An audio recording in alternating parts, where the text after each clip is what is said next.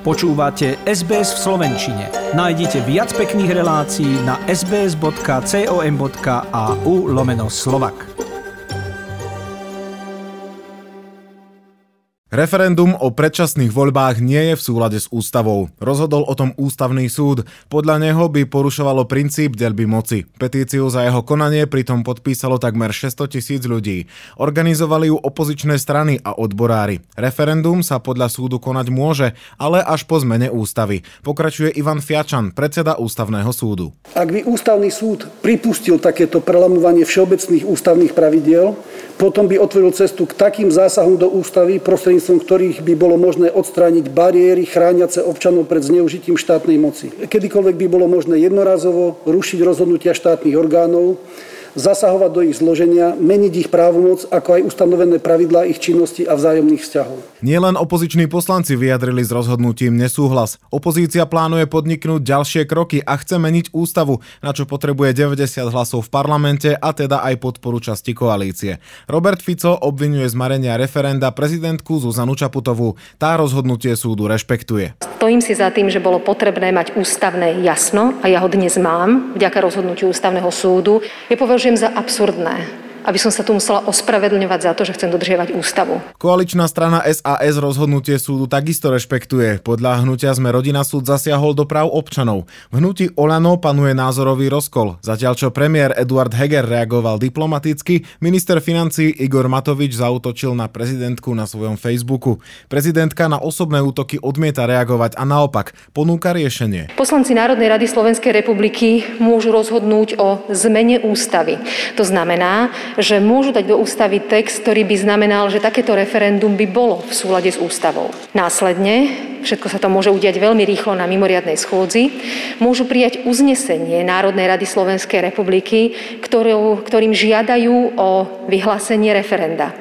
Obratom by som takéto referendum následne vyhlásila, pretože by bolo jasné, že by bolo už v súlade s ústavou Slovenskej republiky. Je to v poradí druhý neúspešný pokus Roberta Fica o povalenie vlády pomocou referenda. Tentokrát jeho ambíciu stopol ústavný súd, v minulosti neochota občanov prísť k urnám. Celkovo sa na Slovensku konalo 8 referend, platné bolo iba jediné o vstupe Slovenska do Európskej únie.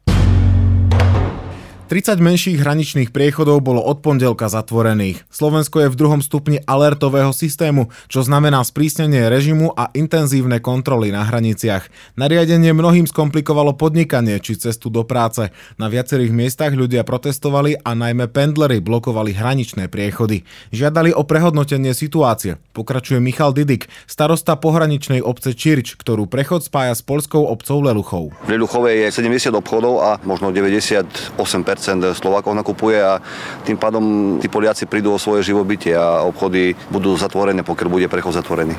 Vnímam to tak, že, že to zase tak nejak e, na silu to robíme, že sú zelené okresy, jak Stará Ľubovňa, takisto aj na poľskej strane je e, e, veľmi pozitívne čísla sú, takže ne, si, si myslím, že nebol dôvod nejak zatvárať e, ten, konkrétne ten prechod. Mnohým podnikom hrozila strata zamestnancov, pokračuje Jakub Eifler, personálny riaditeľ českej firmy zamestnávajúcej slovenských pracovníkov. My bychom opravdu přišli zhruba 20 pracovníků a pro nás by to znamenalo radikální snížení výroby, možná přechod na třísměnou výrobu. Od piatka sú všetky priechody opäť otvorené. Kontroly na hraniciach však pokračujú. Okrem bežných dokladov je vyžadovaný aj COVID pas, registrácia v systéme e-hranica, potvrdenie o očkovaní či prekonaní koronavírusovej infekcie.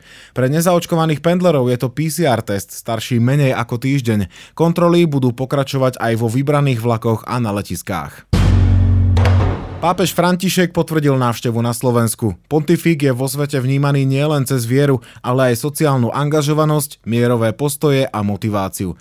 Predstavitelia cirkvy vyjadrili potešenie, že pápež bude pre veriacich poslom pokoja, zmierenia a nádeje. Rozhodnutie navštíviť Slovensko si váži aj predseda vlády Eduard Heger. Toto je muž, ktorý inšpiruje naozaj milióny, milióny a milióny ľudí po svete takže som rád, že prichádza na Slovensku a verím, že aj jeho príchod možno nám tak pomôže trošku tak sa upokojiť, nás tak viacej upriamiť na tie priority, ktorým sa potrebujeme venovať odťahne nás od akýchkoľvek osobných sporov. Pápež František pricestuje 12. septembra a na Slovensku strávi 3 dni.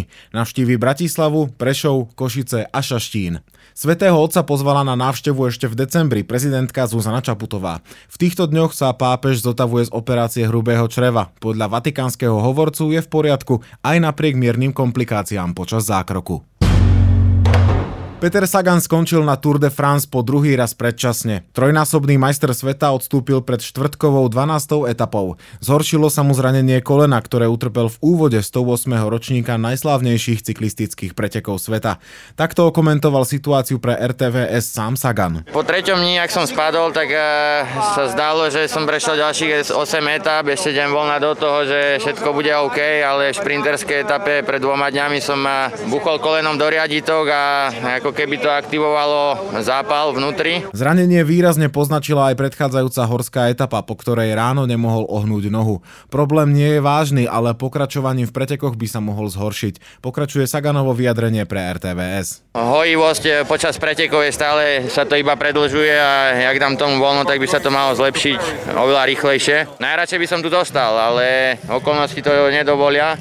Určite som aj sklamaný z toho, že nemôžem tu byť predtým. Taká je cyklistika, raz je dobré, raz je zlé a zranenia patria k tomu. Sagan nedorazil až do parížského cieľa pri svojich predchádzajúcich deviatich štartoch na Tour de France iba v roku 2017, keď ho kontroverzne vylúčili po incidente s Markom Cavendishom zo záveru štvrtej etapy. Ďalšou motiváciou pre Petra Sagana je účasť na olympijských hrách v Tokiu. Chcete počuť viac relácií ako táto? Počúvajte cez Apple Podcast, Google Podcast, Spotify alebo kdekoľvek získajte svoj podcast.